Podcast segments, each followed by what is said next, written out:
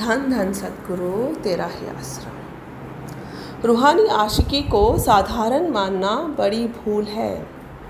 बच्चों का खेल नहीं, ये आशिकी खुदा की खेल समझने वाले खुद खेल बन गए। सृष्टि की रचना प्रेम के आधार पर करके उस सर्वशक्तिमान ने समस्त विश्व को एक ही प्रेम के सूत्र में पिरोया है।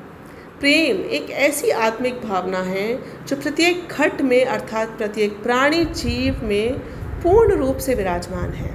ये एक अलग बात है कि आज के स्वार्थी इंसान ने प्रेम प्रेम शब्द के अनुचित अर्थ निकालकर इसे अपने स्वार्थ के लिए प्रयोग करना आरंभ कर दिया है। कलयुग के इस भयानक समय में हम निश्चित तौर पर यह नहीं कह सकते, अमुक संबंध सच्चा है और अमुक संबंध झूठा है। जबकि प्रत्येक ही अपने प्रेम को सच्चा प्रमाणित करना चाहता है। दूसरे को ये अनुभव कराने का प्रयास करता है कि मैं ही तेरा मित्र हूँ और सच्चा हितैषी हूँ। परंतु मालूम उस समय होता है जब वह पहला व्यक्ति अपने स्वार्थ को सिद्ध करता हुआ उस दूसरे व्यक्ति के इस प्रकार मुँह मोड़ लेता है कि जैसे वह उसे जानता ही नहीं होता। ऐसी बात नहीं है कि सभी लोग इस पंक्ति में आ जाते हैं। उस परम पिता परमात्मा की कृपा से ऐसे भी इंसान विश्व में हैं, जिनका उद्देश्य केवल निस्वार्थ प्रेम करना होता है। वे भली भांति इसे वास्तविक रूप भी देते हैं। प्रत्येक के साथ मीठा बोलना, कटुता को सहन करना, ज़रूरतमंद की सहायता करना, अपने साथ जाति करने वाले के साथ प्यार सहित नम्रता का व्यवहार करके उसे मोहित कर लेना, आदि गुणों का वास्तविक रूप उस इंसान की महानता की ओर ले जाता है। चाहे ऐसे सार्थक दृष्टिकोण रखने वाले लोगों की दुनिया के उलाहने, शिकवों, कष्ट और विपत्तियों का सामना करना पड़ता है, परंतु फिर भी ऐसी उत्तम भावनाओं को अपने अंदर धारण कर लेना, सच्ची खुशी और आत्मा को एक विशेष प्रकार का आनंद पाप प्राप्त करवाने का केवल एकमात्र साधन है। परंतु इस प्रकार की भावनाएँ तथा दैव्य गुणों को स्वयं धारण करके उस पर निरंकर, निरंतर चलते जाना किसी व्यक्ति के वश की बात नहीं है, क्योंकि मनुष्य का सत्य तथा सार्थक विचारों का सोचना एक सीमा तक सीमित है। झूठ, चोरी, ठगी, बेईमानी अथवा लड़ाई झगड़ों के बारे में सोच बनाने के लिए दिमाग सभी सीमाओं को पार कर जाता है। इस प्रकार का व्यक्ति गलत सोच को वास्तविक रूप देने में तनिक भी नहीं देर लगाता। वास्तव में इस झूठे, स्वार्थी एवं मैं प्रधान युग में सत्य कड़वा लगता है। अतः इसके विषय में इंसानी सोच मस्तिष्क में अधिक समय टिकती नहीं। यदि कोई स्वयं इस सच को, की सोच को आंतरिक रूप में स्थायी रखने का प्रयास करता है, तब कोई आंतरिक उत्साह देने वाली शक्ति न होने के कारण सत्य के मार्ग में आती विपत्तियों से विचलित होकर वह इंसान अधिक समय इस सार्थक सोच को वास्तविक रूप देने में असमर्थ ही रहता है। परिणाम स्वरूप, वह स्वयं अपने विचारों को अपनाने में विवश हो जाता है। जिन विचारों का पहले वह विरोध किया करता था। अब प्रश्न ये है कि ऐसी कौन सी शक्ति है जो सत्य की प्रेरणा देने के लिए, के साथ साथ सत्य के ऊपर चलने के लिए आंतरिक रूप से हमें विवश करते इसके अतिरिक्त, सत्य के मार्ग में आने वाली विपत्तियों से विचलित हुए इंसान को उत्साहित करके पुनः उसके अंदर एक नई चेतना को जागृत कर दे। पुनः वह इंसान सच के मार्ग पर चलना आरंभ कर दे। ऐसा तभी हो सकता है जब स्वयं इंसान आंतरिक रूप से सत्य के साथ जुड़ जाए, जिसकी आवाज़ में इतनी शक्ति हो कि उसके वचन सुनकर मन स्वयं ही सच की ओर दौड़ कर आ जाए, जिसकी एक मुस्कुराहट ही इंसान के टूटे हुए उत्साह उत्साह को फिर से जोड़ दे। अंतकरण में ऐसा रूहानी उत्साह भर दे कि सच्चा प्रेम के मार्ग में आई हुई आपदाओं को प्रेम व हँसते हुए टाल दे। अर्थात ऐसी कठिनाइयों का सामना हँसते हुए करे और उसका अनुभव अपने ऊपर ना पड़ने दें। गहराई से सोचिए कि हमारे विचारों की सुई स्वयं ही सच्चे एवं पूर्ण सदगुरु के चेहरे के आगे आकर रुक जाएगी। ये बिल्कुल अटल सच्चाई है कि पूर्ण मुर्शिद ही वह शक्ति है जो सच्चे प्रेम अथवा हकीकत भरे इश्क की दुनिया में केवल एक ही उदाहरण है। पूर्ण मुर्शिद ही वह साधन है, जिसके आश्रय के अधीन कोई व्यक्ति सत्य एवं निस्वार्थ प्रेम को सदा के लिए अपने अंतकरण में टिका सकता है। सतगुरु और उसके दर का इलाही प्रकाश ही हृदयों को, के रास्ते बनाता, बताता है। परिणाम स्वरूप विश्व विश्व की प्रत्येक वस्तु, चाहे कितनी भद्दी तथा कुरूप क्यों ना हो, हृदय उसको भी पसंद करने लग जाता है। पशु पक्षी पेड़ पौधे पहाड़ों जंगलों, यहाँ तक अदृश्य हवा से भी इश्क होना अनुभव होने लगता है। प्रत्येक तरफ़ बहारों तथा गुलजारों का रंगमय आनंद अनुभव होने लगता है। आसमान भी मस्ती भरा दिखाई देता है। पंजाबी की कहावत है, सारा जग मित्रा दा लगे दोस्ता ऐसा विशेष, एकांत एवं आनंददायक अनुभव करा देने वाला सच्चा सदगुरु अथवा उसके नूरानी चेहरे का दीदार एक साधक के लिए विश्व में सबसे अधिक आनंददायक नज़ारा प्रस्तुत करता है, जिसको देखकर एक साधक की आत्मा इस प्रकार आनंद विभोर हो उठती है, जिस प्रकार एक शिशु रात के समय चाँद को अचानक देखकर जो प्राप्त करता है। वह शिशु बोलना न जानने के कारण चाँद के प्राप्त हो जाने की प्रसन्नता को शब्दों में बोलकर बताने में असमर्थ होता है। इसी प्रकार, एक साधक का अपने प्राण आधार मुर्शिद प्यारे के इलाही चेहरे को देखकर होता है। वह भी आनंद युक्त प्रसन्नता को बताने में असमर्थ होता है, क्योंकि जिह्वा किसी सीमा तक ही किसी अनुभव अथवा दृश्य का वर्णन कर सकती है। सदगुरु के दर्शन दीदार से मिली सच्ची खुशी अथवा आनंद सभी सीमाओं को पार कर जाता है। फिर जिह्वा की क्या शक्ति है जो सदगुरु की प्रशंसा कर सके?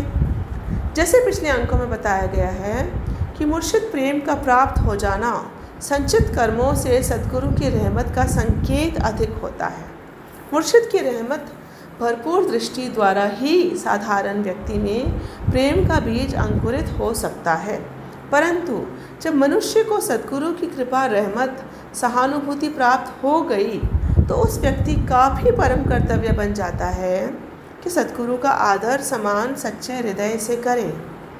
अपने मुर्शिद के समान अन्य किसी व्यक्ति को तनिक भर भी महत्व ना दें। वास्तविक प्रेम को संभाल कर रखें। ये मार्ग ही ऐसा है जहाँ फूंक फूंक कर कदम रखना पड़ता है। इस विषय में परम परमपिता शासतनाम सिंह जी महाराज फरमाते हैं, ये नारास्ता नाजुक तर है बहुत, या फिसल जाने का डर है बहुत। और एक बार जो फिसल गया, फिर पाँव जमाना मुश्किल है। प्रेम का तो लगाना आसान है, पर तोड़ निभाना मुश्किल है। कहना और सुनना आसान है, पर करके दिखाना मुश्किल है।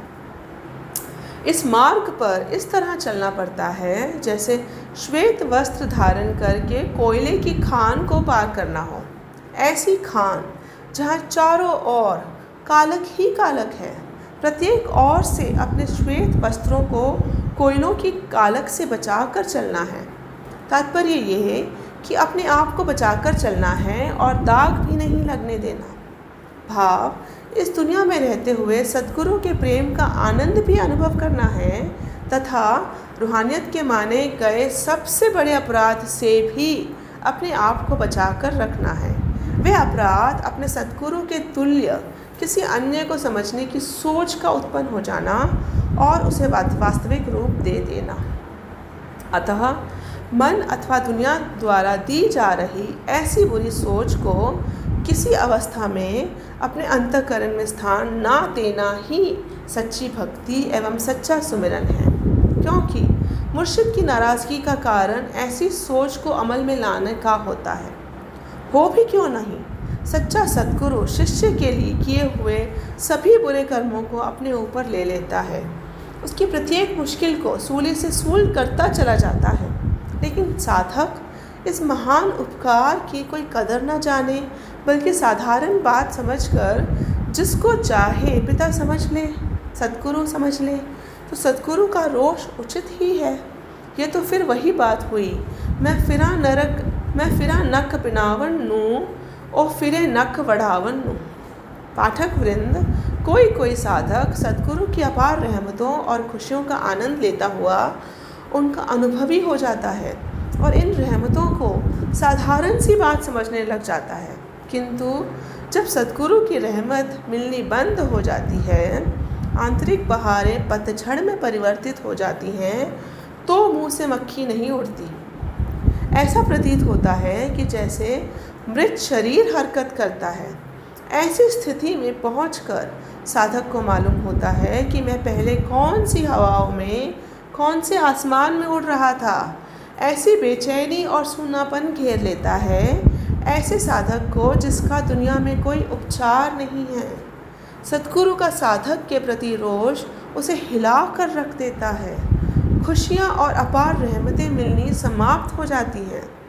फिर ऐसे शिष्य को अनुभव होता है कि मेरा मुर्शिद क्या है, जिसके प्रति उसने अपने अंतकरण में थोड़ा सा भी सत्कार नहीं रखा। ये तो वास्तव में धन्य धन्य करने के योग्य है, जिसको मैं प्रभु प्राप्ति का केवल साधन मात्र समझता रहा। वह तो स्वयं मालिक अर्थात प्रभु है। सदगुरु का रोष, जुदाई और रूहानी तरंगों का बंद हो जाना ही ऐसे साधक के लिए सबसे बड़ा दंड है। सूफ़ी फ़कीर साई बुल्ले शाह जी की सच्ची दास्तान के विषय में इतिहास साक्षी है।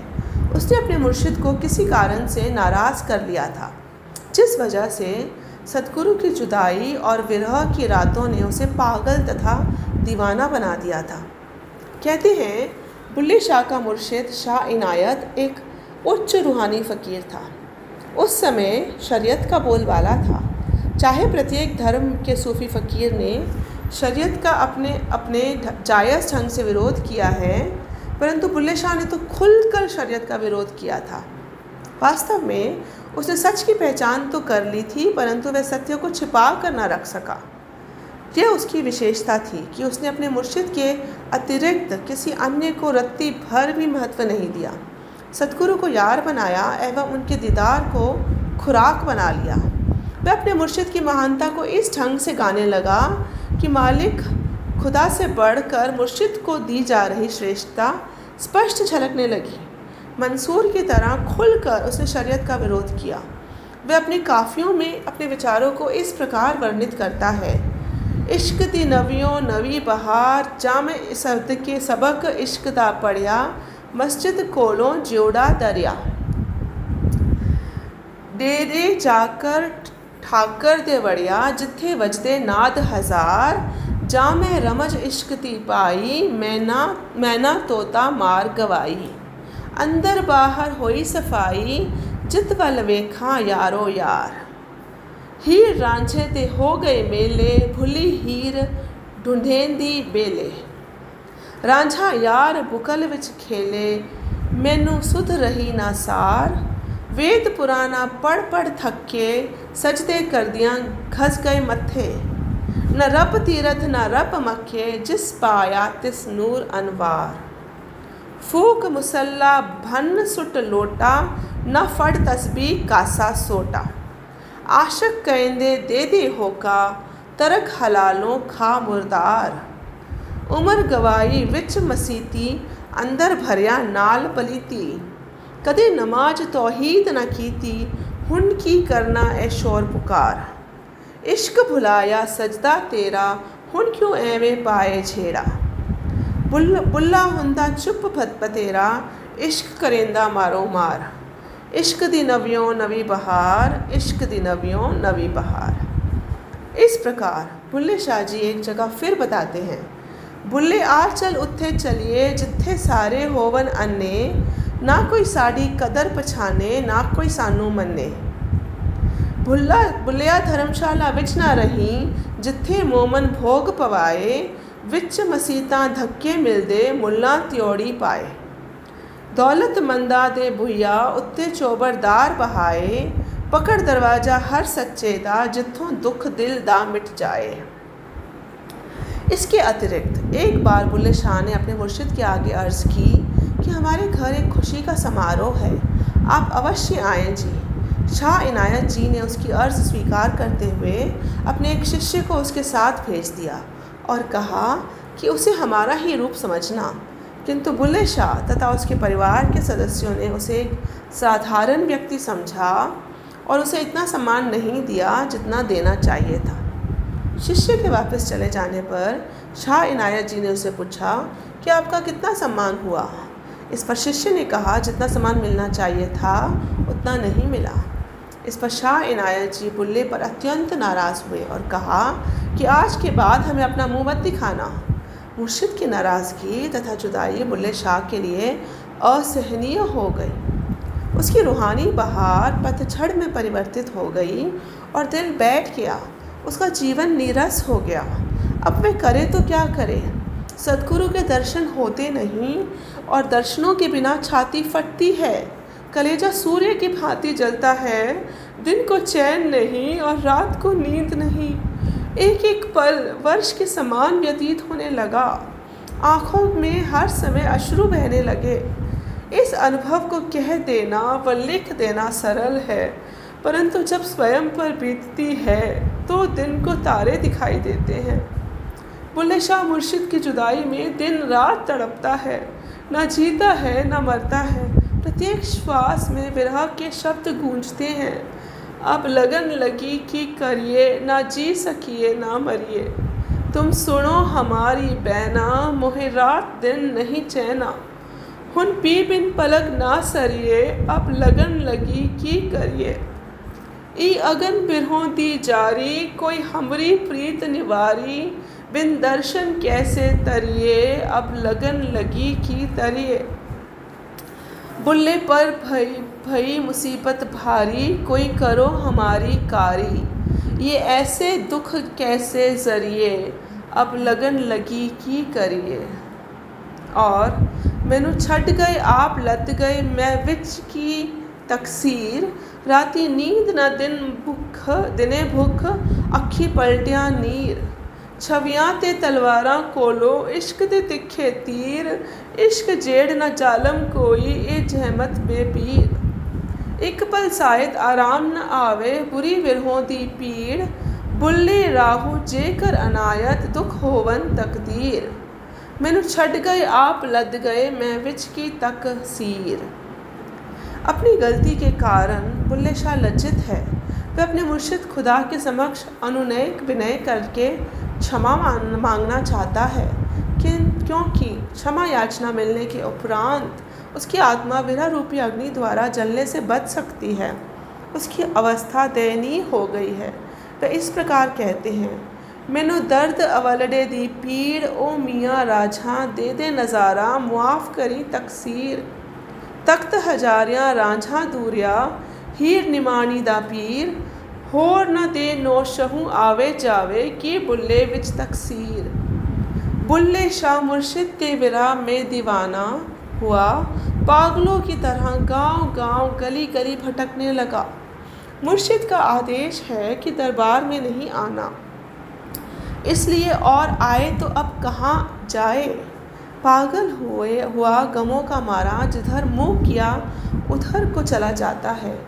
हर क्षण में यही सोच बनी रहती है कि मुर्शिद को कैसे प्रसन्न किया जाए? कैसे सदगुरु से क्षमा प्राप्त की जाए?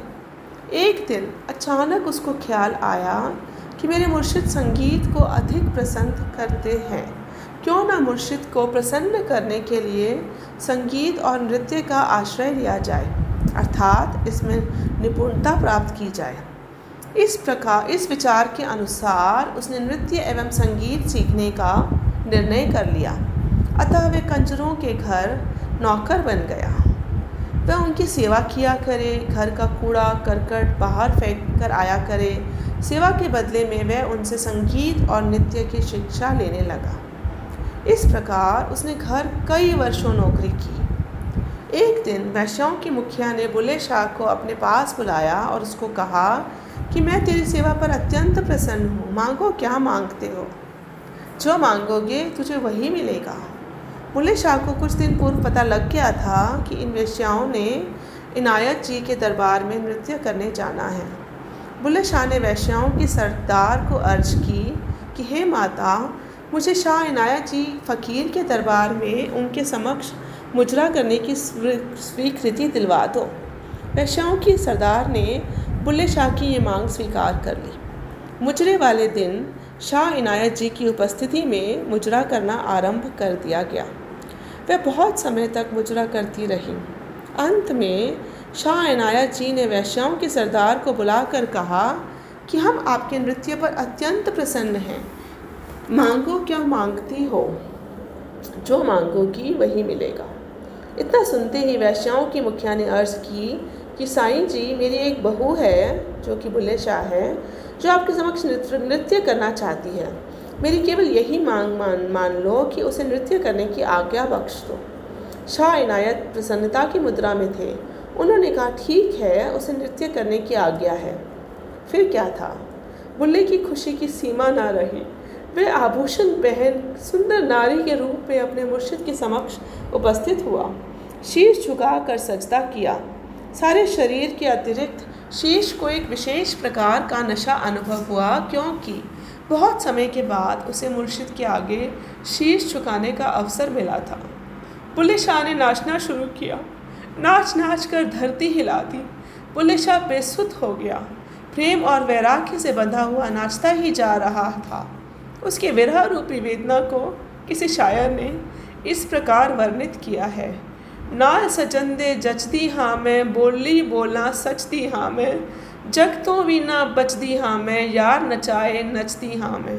ਤਨ ਮਨ ਦੀ ਸੂਰਤ ਭੁਲਾ ਕੇ, ਮਾਹੇ ਖਾਤਰ ਭੇਸ ਵਟਾ ਕੇ, ਮੈਂ ਅੱਗੇ ਸੋਹਣੇ ਯਾਰ ਦੇ ਨੱਚਾਂ, ਮੈਂ ਬੂਹੇ ਦਿਲਦਾਰ ਦੇ ਨੱਚਾਂ। ਇਸ਼ਕ ਮਾਹੀ ਨੇ ਪਾਇਆ ਘੇਰਾ ਕੀਤਾ ਦਿਲ ਵਿੱਚ ਆਣ ਬਸੇਰਾ। ਮੈਂ ਮਾਹੀ ਦੀ ਮਾਹੀ ਮੇਰਾ ਲੂਲੂ ਦੇ ਵਿੱਚ ਯਾਰ ਦਾ ਡੇਰਾ। ਹੁਣ ਆਪਣਾ ਆਪ ਮਿਟਾ ਕੇ, ਹੰਝੂ ਅੱਖੀਆਂ ਵਿੱਚ ਸਜਾ ਕੇ मैं अगे सोने यार ते नचा मैं बूहे दिलदार ते नचा बुल्ले शाह की आवाज़ दिलों को रुलाने वाली थी। इसमें अत्यंत दर्द छुपा हुआ था। दर्शकों के चेहरे गंभीर थे। बुल्ले शाह की आँखें मुर्शिद के वैराग्य में अश्रुयुक्त थीं। वर्षों की जुदाई के कारण उसका रोम रोम मुर्शिद के अस्तित्व में सम्मिलित होने के लिए तड़प रहा था। जैसा कि पहले भी बताया गया है कि सच्चा एवं पूर्ण सतगुरु मालिक का स्वरूप होता है उससे कुछ भी नहीं छिपा होता। मुर्शिद ने कहा, ओए, तू तब बुलाए बस फिर क्या था? बुल्ले पर रहमत की पूर्ण वर्षा हो रही थी। वह भाग कर मुर्शिद के चरणों में लिपट गया। अश्रुयुक्त थर्रा थर थराती आवाज़ में कहा, हे खुदा, मैं बुल्ला नहीं, भुल्ला हाँ। सच्चा सदगुरु अपने साधक के प्रति बेखबर नहीं रहता। जब मुर्शिद ने देखा कि बुल्ला जुदाई और पश्चाताप की अग्नि में रहकर कुंदन बन गया है, तब उन्होंने उन्होंने बुल्ले पर रहमत रूपी अमृत की वर्षा कर दी। बुल्ले शाह के जीवन में फिर से बहार दिखाई देने लगी। बुल्ले शाह को सारा विश्व एक कुटुंब की भांति लगने लगा।